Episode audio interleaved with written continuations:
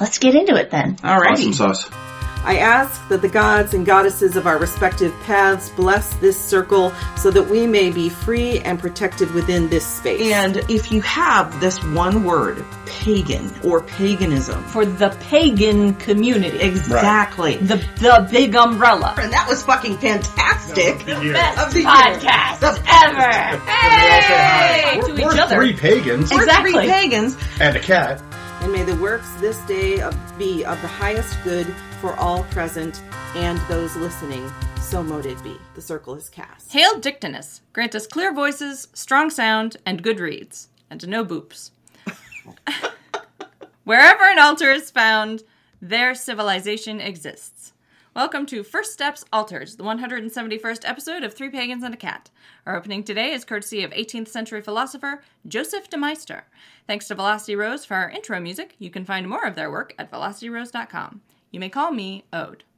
You can call me Carr. I'm Ode's father. Merry meet. My name is Gwyn, Ode's mother, and the remover of Boop Gremlin spirits. Yes. Because of the the way we're recording now with Car in another room, we have to turn on the speakers on the desktop, which means I just had a very exciting 10 minutes trying to get Discord to stop making noises. Oh my gosh. So far, so good. So far so good. Yes. Yes. After I turned off every hypothetical noise, I have not heard Discord make a boop. It is the first recording of the year, so as we begin our housekeeping, Car, would you please read the names of all of our patrons? As we get comfortable. Uh, okay. we have 51 kittens. We love you, kittens. Happy New Year. yes. And here come the cats. There are 32 of them. Oh, wow. We've gotten a lot more cats. Abby, Annabelle Lee, Arcane Jill, Ashley Harkins, Cabra, Cauliflower, Christine Phillips, Cindy Barrick, Claire K.R. Miller, Dylan Newcomb, Elisa Durka, M. Talasavari, Erin Kathleen, Fire Song, Hannah F., Jasmine Ray Bell, JD, JT, Kelly Burt, Ken Hub, Coney Briggs, Chris Mickelson, Laura Loki, Megan, Michael Anadazino, wow, mm-hmm. Nova Misko, Rebecca Hillman, Rhonda Graham, Sakura, Sorakoff, Squiggy, and the Dryad. We love you, cats. Greetings to our cats. Happy New Year, cats. Our hunters, there are 62 of them. All right. Okay. Alicia Noble, Alyssa Addy, Amy Martin, Andy Olson, Ann Orney, Ashley Ann, Ben Walburn, Cara B., Charlene Hughes, Charles Howison, Corvus Philada, Crimson uh, Russell, Delilah Darge, Darby, Darren, Daughter of Oak, David Dashfeen Keys, Druid Hart, Laura Driver, Emily Hall, Erica McVeigh, Goddess Incognito, Heather Lewis, Hunter Jade, Jax, Jace Helmer, Jessica Jones, Jim Two Snakes, JoJo, Juniper Shadowcat, Katie Hare, Kristen Hankins, Kai Oakenshield, Loriana Lee Knapp, Mach 2556, Maret, Martha Kirby Capo, Megan Kipper, Mel Renee, Melissa Gerben, Melkor, Moon Eye, Nika, Patrick the Mystic Stitcher, Precious Fire, Ray Lothrop, Rochella and Dashvid, Roanoke the Wiccan Wizard, Ryan Hopkins, Samwise the Blonde, Shyby, Sky Poyfair, Sloth, Sophia Duncan, Sprouty, Stephen Thompson, Schwan, Fairywater, Talia Franks, Usha Erska, Venus Sheets, Victoria Selness, and Zacchaeus. We love you, hunters. Happy Uh-huh. New Year. And uh, Car Swan is calling you a butt. Our leopards, there are nine of them. Chris Colobri, Al Faithful, Gemma Atkinson, Jody Cozy, Kimberly Squeaky Reynolds, Kitty Robinson, Luna, Nicholas, and Nolan Hayes. Greetings to our lovers. We love you, leopards. Happy New Year. Our tigers, there are four of them.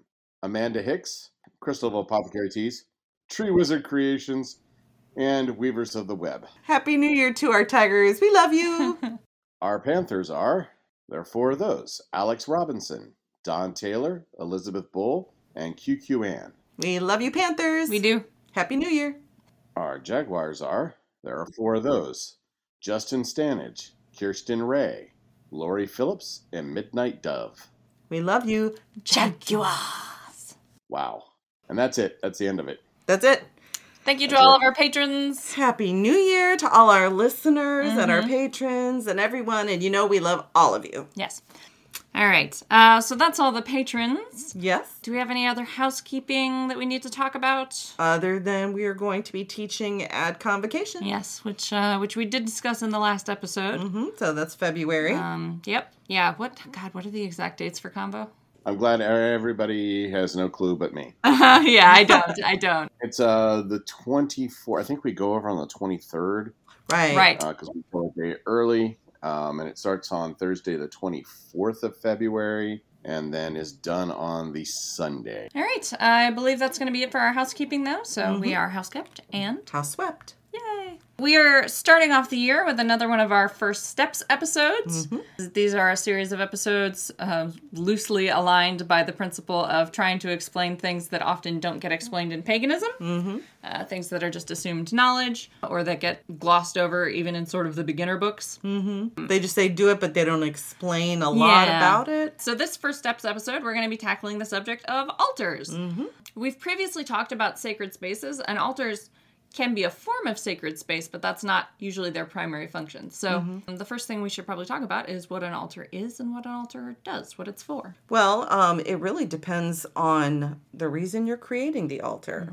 You can have an altar that is dedicated to deity, obviously. Right? We have our little childcraft book over here that is our altar to Dictinus. it's specifically for Mm-hmm. Dictinus. It's his altar, and that we don't use it for anything other than honoring Dictinus during the podcast. Mm-hmm.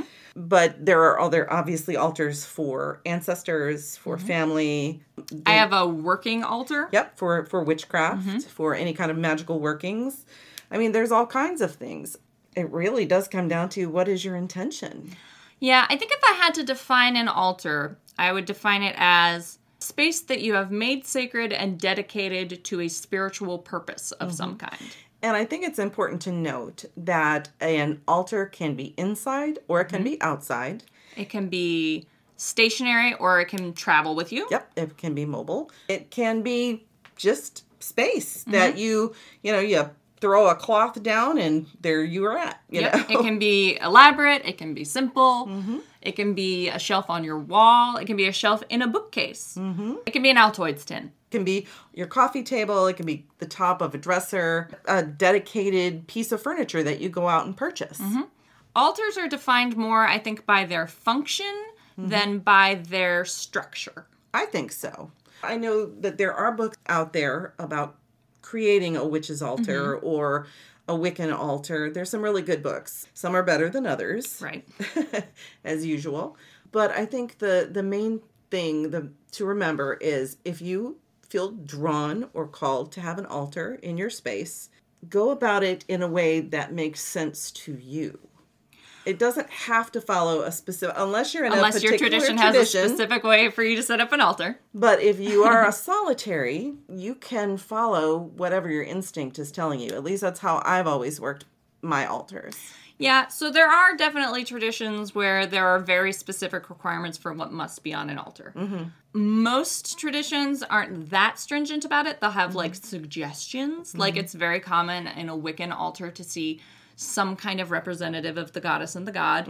Um, often these will be a black and a white candle or something like that.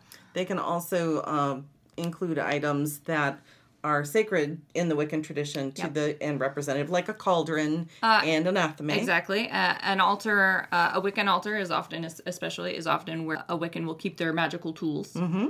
And they will also often orient it in a particular cardinal direction, mm-hmm. north or east is what I'm is my understanding. Mm-hmm. Have their elements, the cardinal directions could be represented there, or it could just be a the the goddess and the god.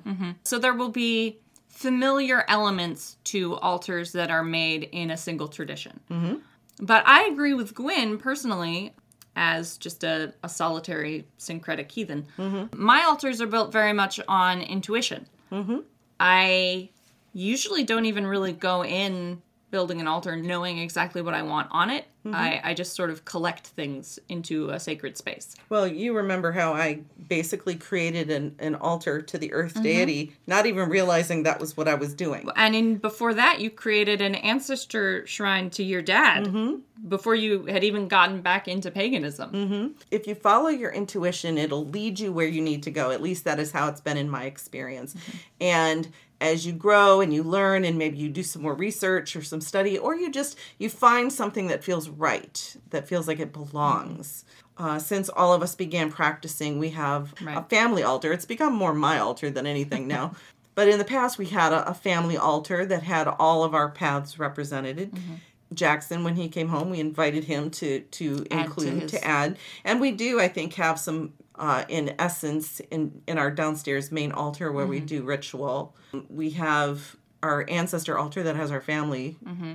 both your father and, and mine represented. Like I also have a kitchen altar in my window. That's the other thing is you can have an altar pretty much anywhere.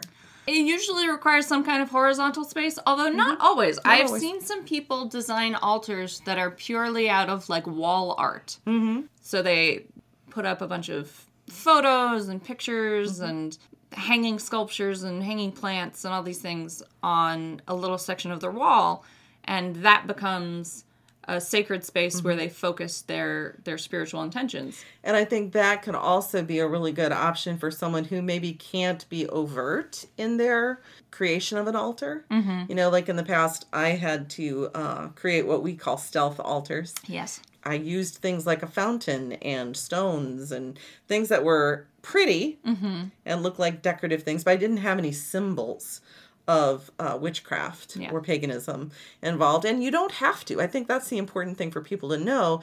You can create, as you were saying, a, an altar created out of art, different art pieces that represent what is you know what your path is or what is important to you or what your What the purpose what of the this altar purpose of is. this particular altar is is this going to strictly be for honoring the gods such as what Carr does At Valhalla. at Valhalla So we originally started out with this uh, really cool rock that we had found in on the property, but it had two inclusions in it that were quartz that were very much lightning bolt shaped. We are called Valhalla, and we worship the Norse gods out of there. It made sense that this was Thor going, "Here's my fucking rock, use this." And then about nine months into being there, somebody stole the rock. Yeah, Yeah, we we, had poured about out we had poured out so many meads over that stone. Yeah. It was it was that was the center of our offering practice. Yep. And so it was very frustrating. Someone just took off with it. so now you have a different space where you So we have a little tiny grove of trees. Yeah, it's a little cluster of I don't know, three, little saplings. saplings. Yeah, yep. And so we've been using that. hmm Um, when we move into the new space, we are going to build an actual physical altar, Yeah, a designated space. designated space outside for that. Yes. I'm curious has there been any reaction from patrons or anything do they know that you pour out mead and make offerings to the deities there we Yes, tell they do. yeah we tell people when they ask um especially they do ask sometimes because they'll see us going out with a, a bottle of mead And it comes back empty. uh-huh so they want to know what we're up to occasionally we've had people come watch us do it. Most of the time they don't. Even when they're invited they i don't know if they feel weird about it or what but patrons are aware.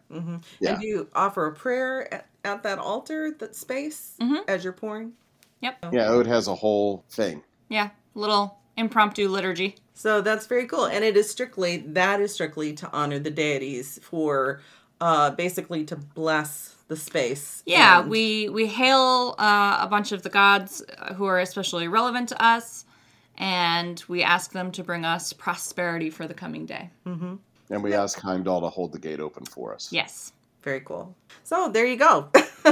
that that is an altar. Very very simple in a an act of devotion that is done at a at a place of business, yeah. a place of business. And it doesn't take long, and it's not complicated or or elaborate. Like I said, the first one was just a rock that we found. It was just a cool rock. We just set it in a convenient location and used that. Yep. Swan is asking the difference between a normal altar and a working altar.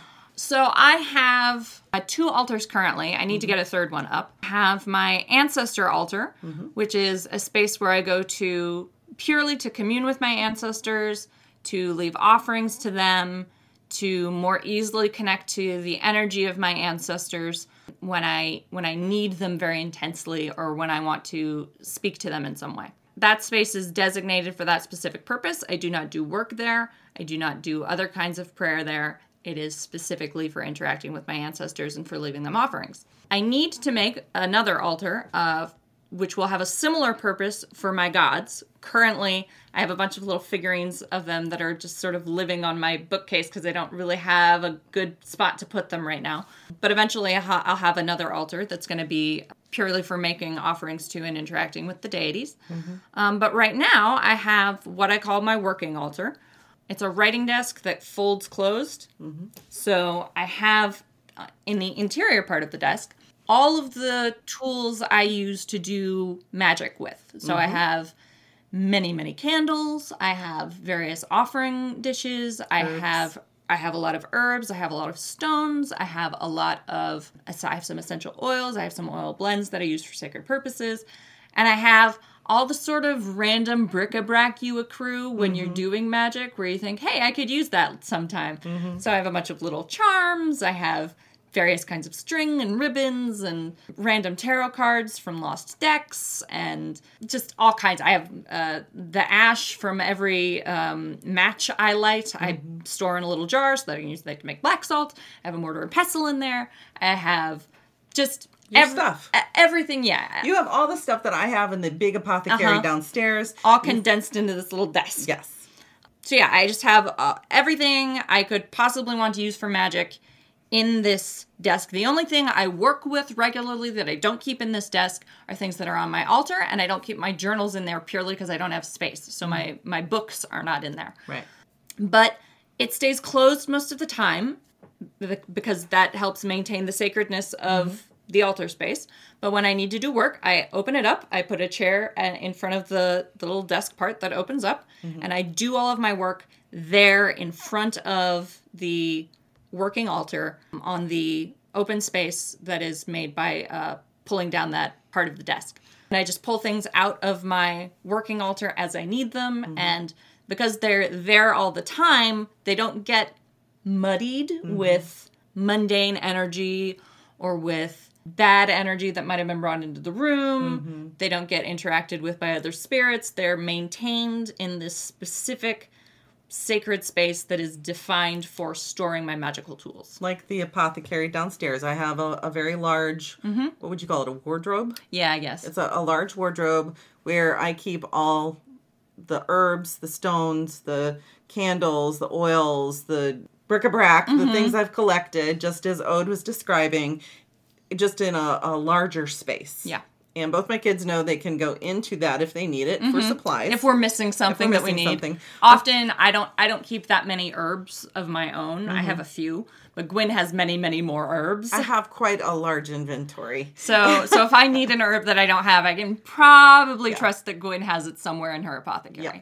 And um, because I don't have this, I don't have a table, which I wish I did. I would love to have a table where Mm-hmm. It's really- that is where I would do my work. It's really, really very, very nice, I will say, to be able to pull down that part of the desk and have a work Mm. working top. space yeah but what i do is i we have this dresser that has our uh, Our family our altar. family altar on it and it has the images of the deities Mm-hmm. and candles and things there and a bunch of other stuff to keep the cat from jumping up there Uh-huh. all things that belong on an altar but they tend to be in the front Yeah. but what i do when i'm doing my magical working is i pull things out of my apothecary which is in the same Same room. same room where our and it's really it's our it's you could almost call it a temple room. It really, it really is. It's an altar all- room. All we do in there really is Yeah. Altar work. yep, altar work, prayer, um, Ritual. ritual, meditation. We pass through that space All regularly. yeah. Mm-hmm. But all it contains is the family altar, the Ancestor ancestor altar, and Gwen's apothecary. Mm-hmm. and so what I'll do then is the front half of the family altar then becomes my working space for for the craft when Mm. Nice. I'm when I'm crafting a spell, and uh, so that is how I've I have managed Mm-hmm. to make it both a devotional altar Mhm, And a working and a altar. working altar. But I do have separate altars for like for instance i have a separate altar that's all plants and then stones and images for the earth deity i have uh, an altar in the window that is strictly Yes. for frigga that has plants and candles and things and stones Little devotional items. little devotional items and that is strictly a devotional space mm-hmm. I think it is useful to define what the purpose of the altar is going to be when you mm-hmm. start out. Yeah, it, it really does help because, as we were saying, I made an accidental altar, mm-hmm. both to uh, the Earth deity before I recognized that that's What you were doing. what I was doing. I, I created an ancestor altar mm-hmm. with, but it began with my father's image and a candle and a flower, mm-hmm. and it expanded from there. So, and uh, up until that point, I hadn't done any kind of ancestor work or had any kind of an ancestor altar. no, I had to point out to you what you were doing. Mm-hmm. you did, and I was like, oh. It's a it's a natural human impulse Yes. to build an ancestor altar. So I thought, oh, okay, that's interesting. It's interesting. There are spaces outside that Mm-hmm. naturally have become a place of ritual.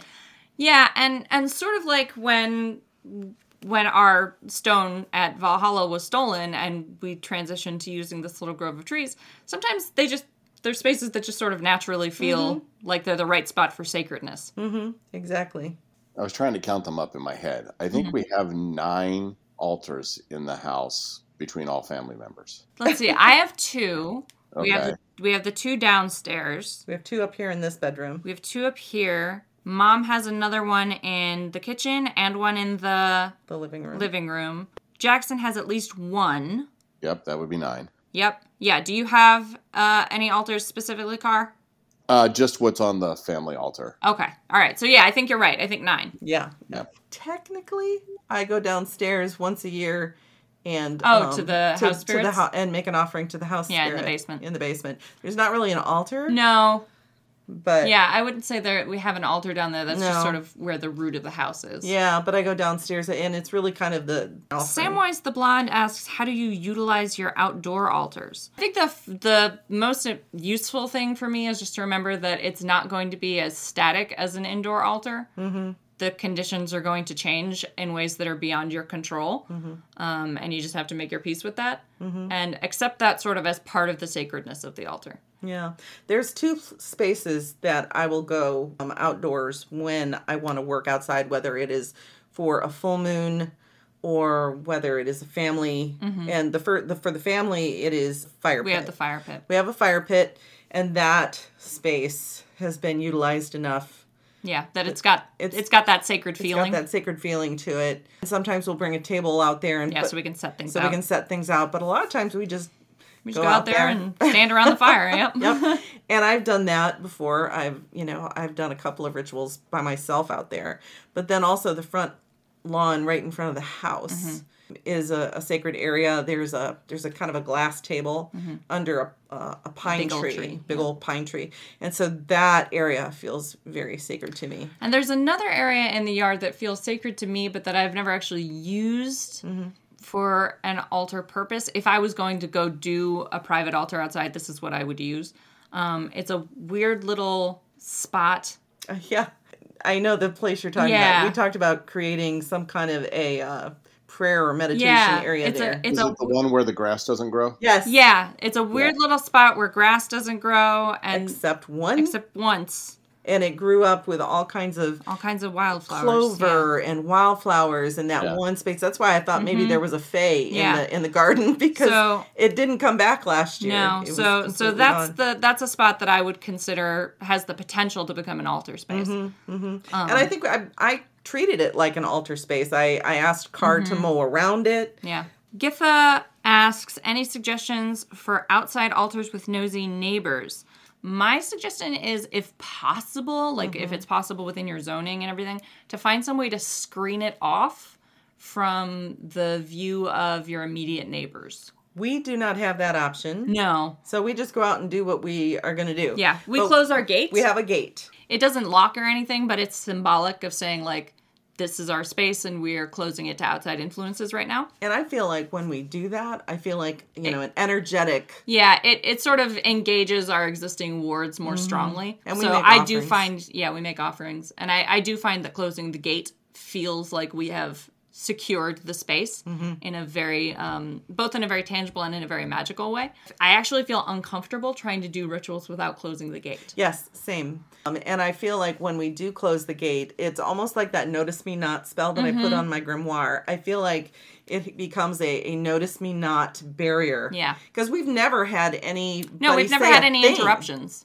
We've never had any interruptions. we've never we- had them come stare no, or anything Huh. And, you know, we have some very bad neighbors. some bad neighbors yeah On, so one, on one side, one side only. So, what I would suggest if you have um, an outdoor space where you can't put up a physical screen of some kind Mm-hmm. is to put up magical wards and find some way Mm-hmm. to activate them particularly for ritual Mm-hmm. when you're when you're going to be doing a ritual outdoors set those up w- before you start a ritual And Oda and I did specifically, and we talk about this, I believe, in our wards episode. Mm-hmm.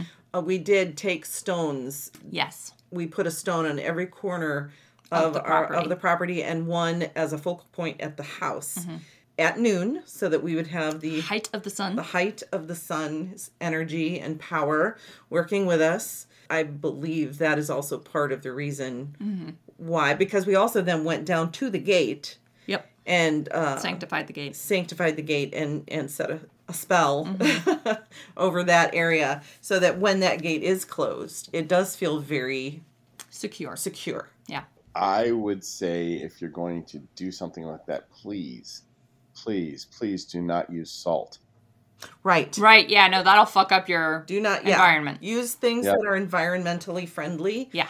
Offer seeds to, you know if Mm-hmm. you you know offer offer wildflower seeds and you are able to within the the zoning of your area within whatever your neighborhood's standards are consider growing a little um, hedge a little privacy hedge of some kind it doesn't have to be around your whole property it can be just around the area where you want to do mm-hmm. ritual you can plant a little like half grove of mm-hmm. trees to mm-hmm. sort of shield you from prying eyes there are options Yeah, you have options. And also ask the land spirits for help. Mm-hmm. We've always asked the land spirits, the tree spirits, Yep.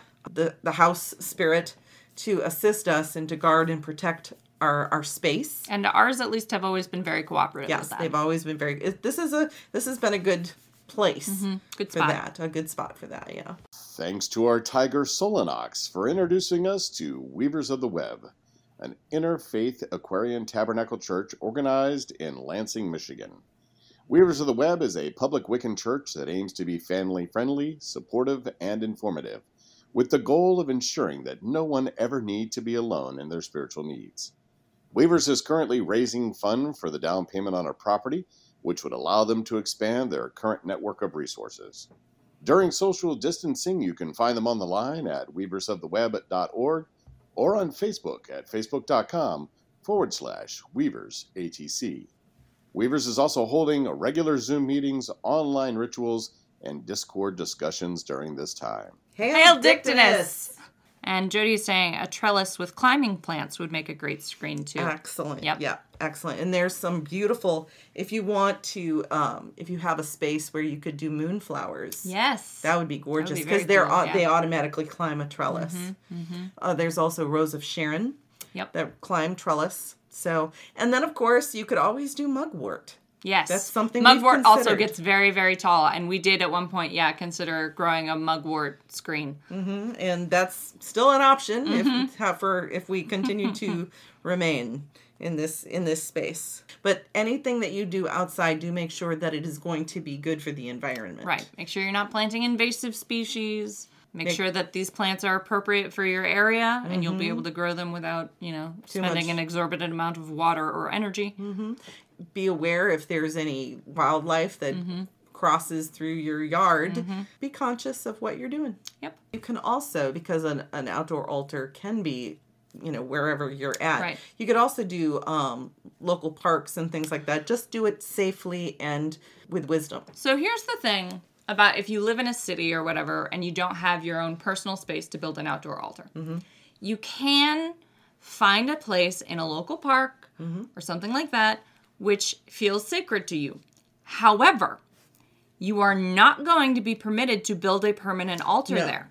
And you should not try to because it park services is just going to remove it it will be disruptive and potentially dangerous to the other people around. And that is where portable altars can come in. Yes. Very handy. So you can find a sacred outdoor space and bring your altar with you to that space. And it doesn't have to include a table Nope. or a shelf or anything like that. It can just, I think I mentioned earlier, it can be just a, a linen Mm-hmm. tablecloth or uh, a towel, even. Just something to put on the ground and sit on if that's Uh-huh. all you need. Uh-huh. Or you can pack one in a lunchbox, right? You get a little Yep. lunchbox, you pack up all the little stuff you need, And just just place it out on top of the lunchbox. There you go. You got a little traveling altar. If you need even smaller than that, you can do the Altoids tin, which is a classic. if you are going to be outside, especially in an open area in a park, things like where Mm-hmm. you don't have access to, like we have a fire pit, Right. Mm-hmm. You know, we can use that and we can do controlled fires. Don't take like candles and Yeah. things like that with you. Take things that are you know, use battery powered candles. Or honestly, there are a bunch of apps on your phone that will simulate a candle. Some of them will even like detect the sound of of wind in your area to simulate the candle flickering. So you can find apps like that. That stuff will work for the same kind of focusing that um, a traditional candle does. Obviously, this means you can't like do candle magic out in a park nope. but you could bring the unlit candle with you and anoint it there and take it home with you to, burn. Exactly. And uh, Swan does say that Michael's has nice wooden boxes in various sizes that can be made pretty to, They do. to create an altar. And then Sloth says some places do have community gardens. I think that is a is a, a lovely idea for a place to go. Just realize though, if it is a, a like a botanical garden or something like that, you you might have some foot traffic. You will. And a community garden is usually for growing food. That's true. so there will be people volunteering or working at that community garden who are there to do work to grow food for the community. Um, so just make sure that anything you do there is not disruptive to, to the people in that in that community garden. Exactly. And a picnic basket altar. I think that sounds like a great idea. There's also um, you can go to the water. You can go to Mm-hmm. rivers and beaches and things like that. Just again, be make sure that you, whatever you take, you bring home with you. Don't use anything that can impact the environment And harmfully. don't take anything away with you. Use Right. the the same principles that you would take for going to a national park. Don't leave anything. Don't take anything. Mm-hmm. Um, leave no leave no footprint, as it were. Apply those same principles to doing magic outside. Now, there are times, like when we were with Shadow Bear, where you are, with if you're foraging or if Right. you're in a space, something is being gifted to you, like a shell or a stone or But you need like to that. be very conscious of the environmental impact of that. and Yeah. return, you know, offer something back, like some, uh, like some water. Water is always an acceptable offering of- of thanks. Yes. But if you're going to take a shell or something, Mm-hmm. you are taking potentially away something's home, Mm-hmm. right? You are disrupting the environment just by being there. And when you take things away, you disrupt the environment substantially more. So you need to be very conscious of that. Just because you feel something has been gifted to you doesn't mean it is actually appropriate for you to take it. Mm-hmm. Sometimes it'll be okay and sometimes it won't, but you need to be very, very conscious of the fact that just because you are human and having a spiritual moment here doesn't mean you are authorized to take something away with you. I just want to have people remember that because I mm-hmm. think there's a tendency for us to be like, oh, the tree said I could take this. Oh, the beach said I could have this. Mm-hmm. Well, that's nice, but you're still disrupting the environment. Mm-hmm. So with, with that in mind, Ode, back at uh, gosh, it's been forever ago when I got the apple Applewood branch. How do you feel about that now? I I mean, like I said, it's a complicated subject. Obviously, as humans, we take things away from these environments all the time. I think we just need to be conscious of it when we do it. I think it's just something that we're not conscious of a lot. I'm not saying like never take anything away to your home. I'm not saying like never pick up a cool rock that you find, never take a, a stray leaf on the ground. I'm saying be conscious of the fact when you do that that you are you are altering the environment. And that's something humans do and always have done and always will do, Paleolithic times to now. I think it's just something we need to be conscious of our effect on the environment in a way that we aren't always, especially when we're focused on our spiritual experiences. Mm-hmm. So yeah, just be mindful of not only your experience and what you feel the earth or the the sea or mm-hmm. the tree or whatever is saying to you, but really look look and see what is around you mm-hmm. and what you are doing and how it impacts what is around you and operate from there. And some of this also is down to how many people do this in this area. That this is a problem they had at Stonehenge, mm-hmm. and that's pro- part of why you're no longer really allowed to go to Stonehenge mm-hmm. and and be close to the stones, is that people would take chips Pieces. off of Stonehenge and they think, oh, like, oh, well, I'm just taking this tiny chip. But thousands of people go to Stonehenge, and if thousands of people are taking tiny, tiny chips, each one a piece, mm-hmm. they they each are making a very small individual impact, but collectively they're making a huge impact, right? Mm-hmm. So part of it has to do with how much traffic there is in this area. What it is that uh, you're being called to take. I like it. Swan said, um, take the astral form. Mm-hmm. Use your intuition, you but be mindful. Yeah. Be mindful. I'm I'm not saying never take anything. No. I'm just saying be conscious of what you take. yeah. So Car, I would say you found a stick that had already fallen off the tree. Yeah. Correct. It had not yet been like it hadn't started decomposing, right? So it wasn't contributing to insect life and small animal life and stuff like that at that point. So you found it at sort of exactly the right point where removing it wasn't going to have a huge impact on that local environment at the time that you removed it. Gotcha. Is what I would say. And so I think that's an important thing to remember also when we are building, even in our own yards and, and things, um, what kind of an impact are we having on the plant life in our mm-hmm. yard or on the, the insects, you know, the mm-hmm. kind of plants that you're planting? Um, are you encouraging butterflies or are you mm-hmm. discouraging Or worms for that matter. Worms. worms. are super important for the, the health of the soil. Exactly. Um, so it all of these things do play into it and it's like you know sounds like oh that's a lot of work but you know you want to be mindful about these things because eventually someday you're going to be leaving that space and it's going to be someone else's and you want to You want to leave it in the same or better condition than you found it. then you found it. Especially if you are in public use spaces like a mm-hmm. park or something like that. yeah that's that's very important. Mm-hmm. Oh, so getting away from the, the topic of outdoor altars, mm-hmm.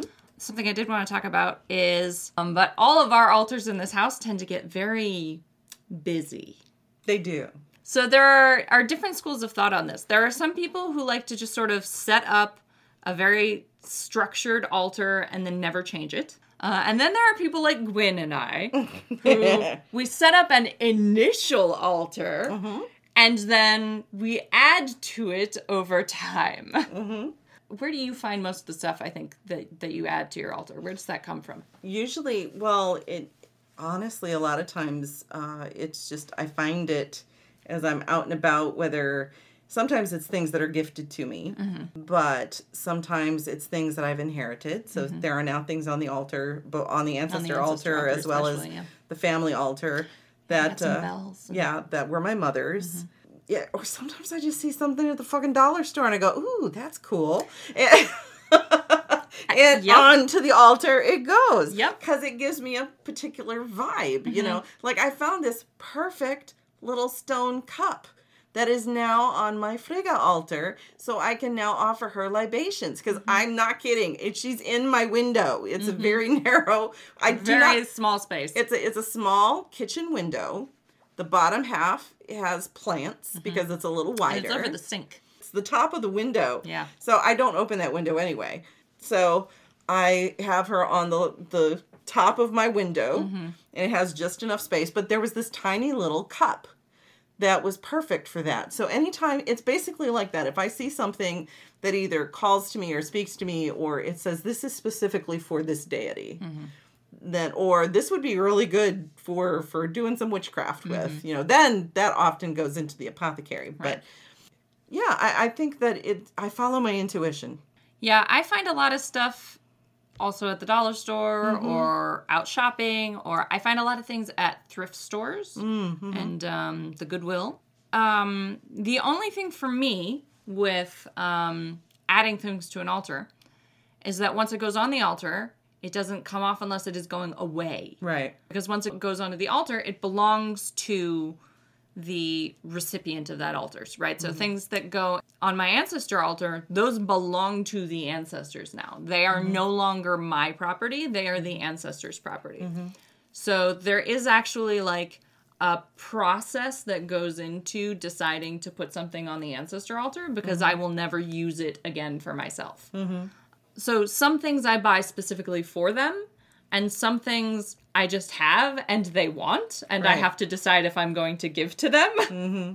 Offering dishes, Yeah. and it's things that remind you of them, or things that they wanted, or you know, sometimes the gods or, or the ancestors or whoever your altar is for mm-hmm. just wants something. Like I got It's pretty, or they like the energy, or whatever, and they just want it. even though I have not done any work with her yet, I felt very drawn to again, just like with Frigga, Mm-hmm. I felt very drawn to buy this little teeny tiny statue of Hera. Mm-hmm. Right? And so I have Hera on this one little corner of the shelf above Mm-hmm. our family altar, which has become kind of an it's become an altar space itself. I And think there- it's more of an it's sort of an extension. An of the- extension. But there was a peacock feather that absolutely I had to buy for her. Mm-hmm. And there's this little peacock feather And that is not a representation of Hera. It's not exactly an offering to Hera. No. It's just something Hera wanted. It's just something she So it wanted. went on the she's, altar for She's associated with peacocks, so yeah. you know. like I and said, like I said, sometimes they just want something. don't know why I I have her Mm-hmm. up there because I for a while I thought maybe I would do some work with her, but no, it hasn't happened yet. So, how about you, Car? What's the plan for the altar at uh, Valhalla? Valhalla. You know, I'm not sure yet, so I have to spend some time in that space. Um, Yeah. you know, I just got the keys recently, so you know, I need to make sure that, and I'm thinking about doing an indoor one as well. Mm. Uh, so you know, we'll have to figure out, you know, how those two things work. Yeah, what would be a good space for it? Mm-hmm. Yep, exactly. And right now, it's hard to tell because there's snow all over the ground. Right. Right. That's unhelpful. That does make it hard. Yep. The outdoor altars are always exciting when it's cold and it's just the changing environments the in changing- general. Yeah. mhm. Yep. I do more inside probably. Rhiannon says, I don't really work directly with Artemis, but she made me buy her a little concrete bear figure a while back, so I get it. Ellen." Yeah, yeah. Yeah. Sometimes you just get uh, you just get tapped Yeah, to do. do something, uh, even if it's not normally your job, and you never have to take on those responsibilities. But often it doesn't cost you a whole lot to do it. So And I figure, you know, with our family altar, the more the merrier. right, we're we're a very more the merrier, whatever pantheon. they want to be there, they can be there. Just just show up, you know, and, and we'll we'll open up the door for you. We're fine with it. We're okay with it. Absolutely. So, like my ancestor altar um, is a little different from the ancestor altar that we have downstairs. Um, the ancestor altar downstairs is very specifically for um, sort of known family members. It has a lot of pictures, Items, personal items. personal items related to them. We make offerings that of things that we know they like, um, and things like that. That ancestor altar is very focused around ancestors that we uh, either knew while they were living or who we have stories about from people who knew them. My ancestor altar upstairs is a little bit different. I do honor those ancestors at my ancestor altar, but I also have sort of separate zones on my ancestor altar for different categories of ancestors you can kind of block off, zone out different parts of an altar to do different things, um, to perform different functions, or to be specifically for specific people. We do this on the family altar too. You have a little section that's specific to Hecate. We have uh, a couple of other little sort of deity representations around in different spots on the altar. Cernunnos, and the Dagda, The Dagda. Brigid, yeah. I have a pile of rocks that represent the Cailleach. right so so that's something you can do you don't have to have a separate altar for each person or category of person that you're going to be working with or communing with or worshiping or whatever at an altar you can have one altar that you sort of delineate spaces on hmm That's worked for us. I know some Mm-hmm. people it doesn't work for them, but that has worked so far for us. Let's see. Rhiannon Gray asks, "What about digital altars?" Should we talk a bit about digital altars? Yeah, I love digital altars. They're a really interesting idea. So, a digital altar traditionally is usually a web page um, that someone has made where they have collected images and uh, oftentimes devotional poetry or other forms of devotional writing. There's often a GIF of a, of flickering Mm-hmm. candles. Yep, you'll, yeah. Um, sometimes they'll also have like a little comment section where you can make prayers. Mm-hmm. They're very effective. Mm-hmm. Yeah, I don't think they're meaningfully different in function, just in form, Yeah. than yeah. a, a traditional physical altar. I think one of the easiest places to do that online would be Pinterest. Oh yeah. yeah.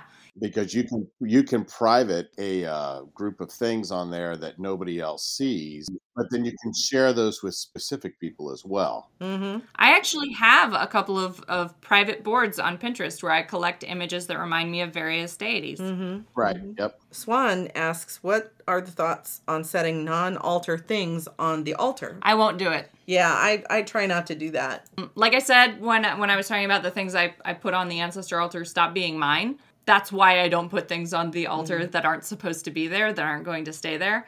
In an emergency, I would make a quick apology and set something down mm-hmm. on an altar and then make another apology and retrieve it afterwards if I mm-hmm. absolutely had to. But if I have any way to avoid it, I will not set down something on an altar that does not belong there. Yeah, and like I said, the front half of our working or of our family altar, I use as a working altar because I don't really have another space. Mm-hmm. But you're still doing but I'm still doing things. It's still Sacred things. things, sac- it's still things. spiritual, magical, sacred things. I, I do keep our lighters there, Right. You know, and things like. That. But those are nature. essentially ritual tools. They're yeah. So I don't I don't put mundane things on. yeah on like the if altar. i'm like if so the uh the door to come upstairs because our our stairs are actually blocked off from the upstairs and the downstairs with a door which is how we keep the cat downstairs. The door to that um, staircase is right next to our ancestor altar. I am often carrying multiple things in my hands while i am going upstairs. It would be way more convenient if i could just set them on the ancestor altar while i opened the door. I will not do it. No. i will find other ways. I will balance things on my hip. I will put them uh, on another space in another room and then Mm-hmm. go get them afterwards i will not put things down on that altar Right. Yeah. If I thought we could keep the cat off of it, I would put a table in the center of the Uh-huh. room where we could do work and Yeah. things.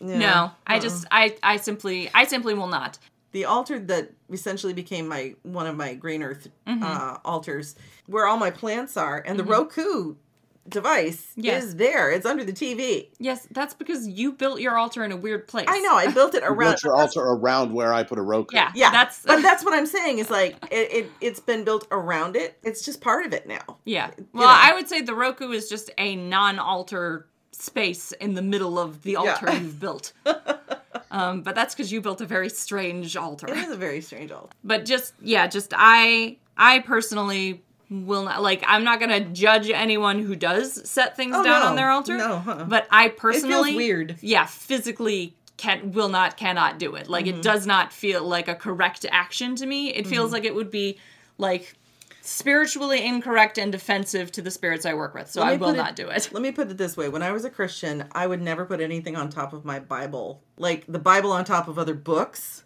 But you would Bible not put other other things, things but I would on not top of like the Bible? the yeah. So it's the same kind of concept. same kind of energy Yeah. yeah so no i just will not I, and i couldn't tell you why it just feels very feels wrong. to me Yeah, yeah, It, it feels that that would feel like not right action for me. Mm-hmm. me same. and part of that probably is because of my training and tradition and expectation that things that go on the ancestor altar belong to the ancestors so anything i put there is theirs and not mine so mm-hmm. if i set something down there temporarily it would no longer belong to me Right. Auntie Am says, I put my lucet on my ancestor altar. It was my great grandmother's, a gift she received in the 50s.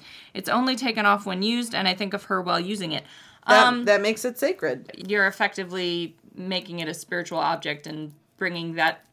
You're effectively bringing that piece of the altar with you mm-hmm. when you use it. Mm-hmm.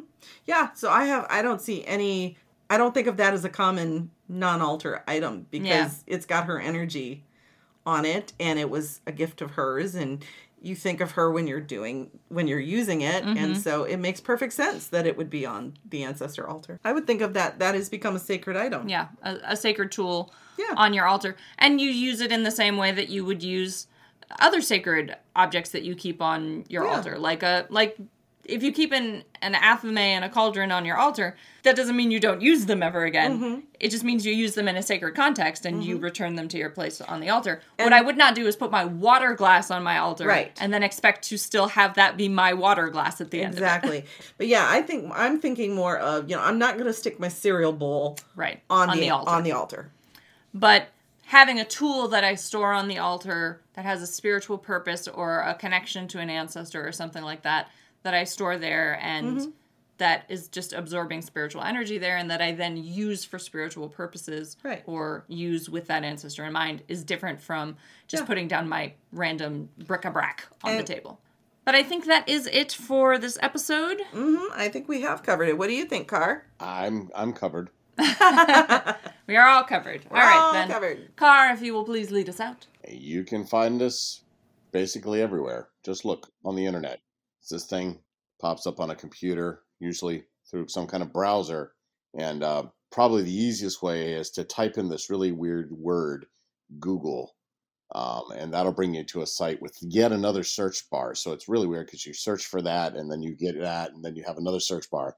But in that second search bar, if you type in the number three, P A A C, or you can spell it all out if you want, the number three, not spelled out, and then pagans and a cat, or the number three spelled out, pagans and a cat, you get a whole bunch of links to everywhere that we're at. We're on all the social media. Yeah, just Google us. or as Sloth says, ask Jeeves. Ask your local Jeeves. Ask Jeeves. Yeah, because you're going to have to ask somebody named Jeeves who lives near you because Yes. that website doesn't exist anymore. Find right. Jeeves that you know That's right. and ask him. Ask them. That's yep, right. because And- they'll know Yes. because go check that's their job. All Jeeves will know And how rem- to find us. That's right. And remember, we're on all of the uh, podcasting platforms now. Yes. Including Audible and Audible, Everything, yeah. everything. Spotify, Amazon Music, I believe. Yeah, yeah. Yeah. Yep. If We're on you all can, of them. if you can listen to things through it, you can find us there. You can. All right. So thank you. We love you. And we'll see you next week. Yes. Goodbye. Goodbye. Hail Dictinus. Hail Dictinus. More. More, more hailing. In this place tonight. Yes, some more hailing of Dictinus.